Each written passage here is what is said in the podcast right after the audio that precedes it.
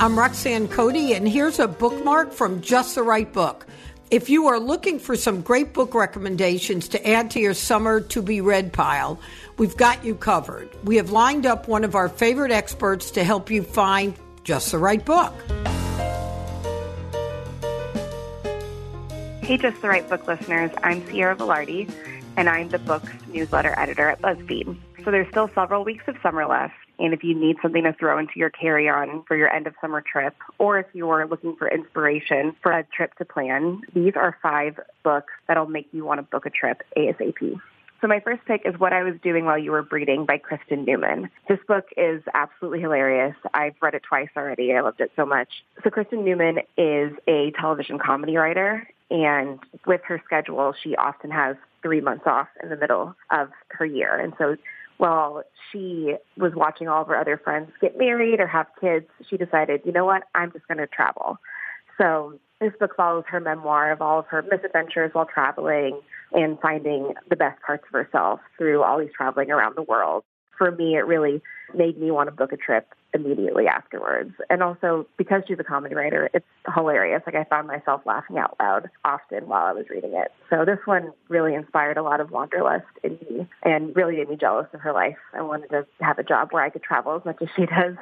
So my second pick is Pachinko by Min Jin Lee. This has gotten a lot of buzz recently. It was a National Book Award finalist, and everyone here at BuzzFeed has been reading it.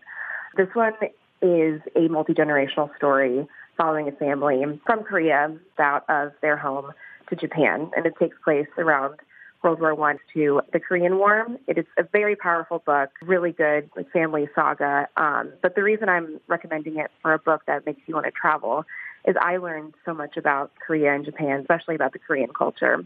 One of the main characters runs um, a kimchi stand, and the whole time I just wanted to travel to a place I'd never heard of and just learn more about it. So if you're looking for something to teach you more about a culture as opposed to make you want to travel there immediately, Pachinko is a great choice. Another book I read earlier this year that really inspired me to travel somewhere I'd never been to is The Great Alone by Kristin Hannah. This one takes place in 1970s um, Alaska, and so it follows this 13 year old Leni, whose father is a former POW and moves his family to Alaska, but we're talking remote, remote Alaska. It's a place I've always wanted to visit. I'm a big fan of her as an author in general. I love The Nightingale. So her descriptions of Alaska and the wilderness and how the state kind of becomes a character in itself in the book. The main character is battling a lot of things with her family, but at the same time, she's trying to survive the harsh winters of Alaska, but also the amazing summers. I wanted to book a flight to Alaska immediately after this. And then my last two picks are books that our readers at BuzzFeed actually recommended that ended up being great picks. So the book, In Other Words, by Jhumpa Lahiri, was one of my favorite books I read last year. Um, it's a memoir of a writer who really wanted to learn Italian after taking a trip to Florence. So she decides to move her entire family to Italy to learn Italian and really immerse herself in the culture. That's something I've always dreamed about doing, just kind of leaving everything behind and immersing myself in a culture and learning more about it.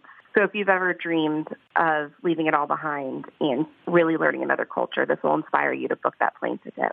And then the last book I'd recommend is a really fun one. It's called No Baggage, a minimalist tale of love and wandering by Clara Bensen. This is also a memoir. A lot of the ones I'm recommending are memoirs just because I think it's really inspiring to see people who've actually traveled and done this. So Clara was someone who having a lot of dates online. And so after going on one date with an OKCupid date, she decided to go on a 21 day travel adventure with her OKCupid date with literally no plans, zero luggage, and nothing with her except for this date. So it's kind of just a complete fun adventure and an answer to what would happen if you just welcomed the unknown instead of trying to control everything. I really enjoyed that one. As someone who's been on a lot of bad online dating adventures, this one was so much fun to just see all of her misadventures as well. So I hope you guys enjoyed these picks of books that'll make you want to travel.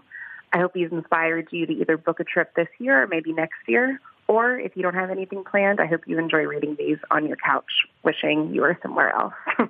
My name's Ciera Velarde, and I'm the books newsletter editor at BuzzFeed.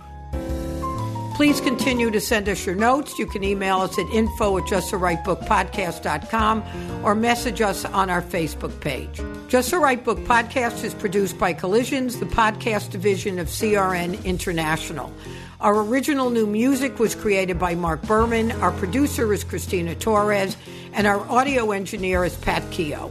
Thank you all so much for listening.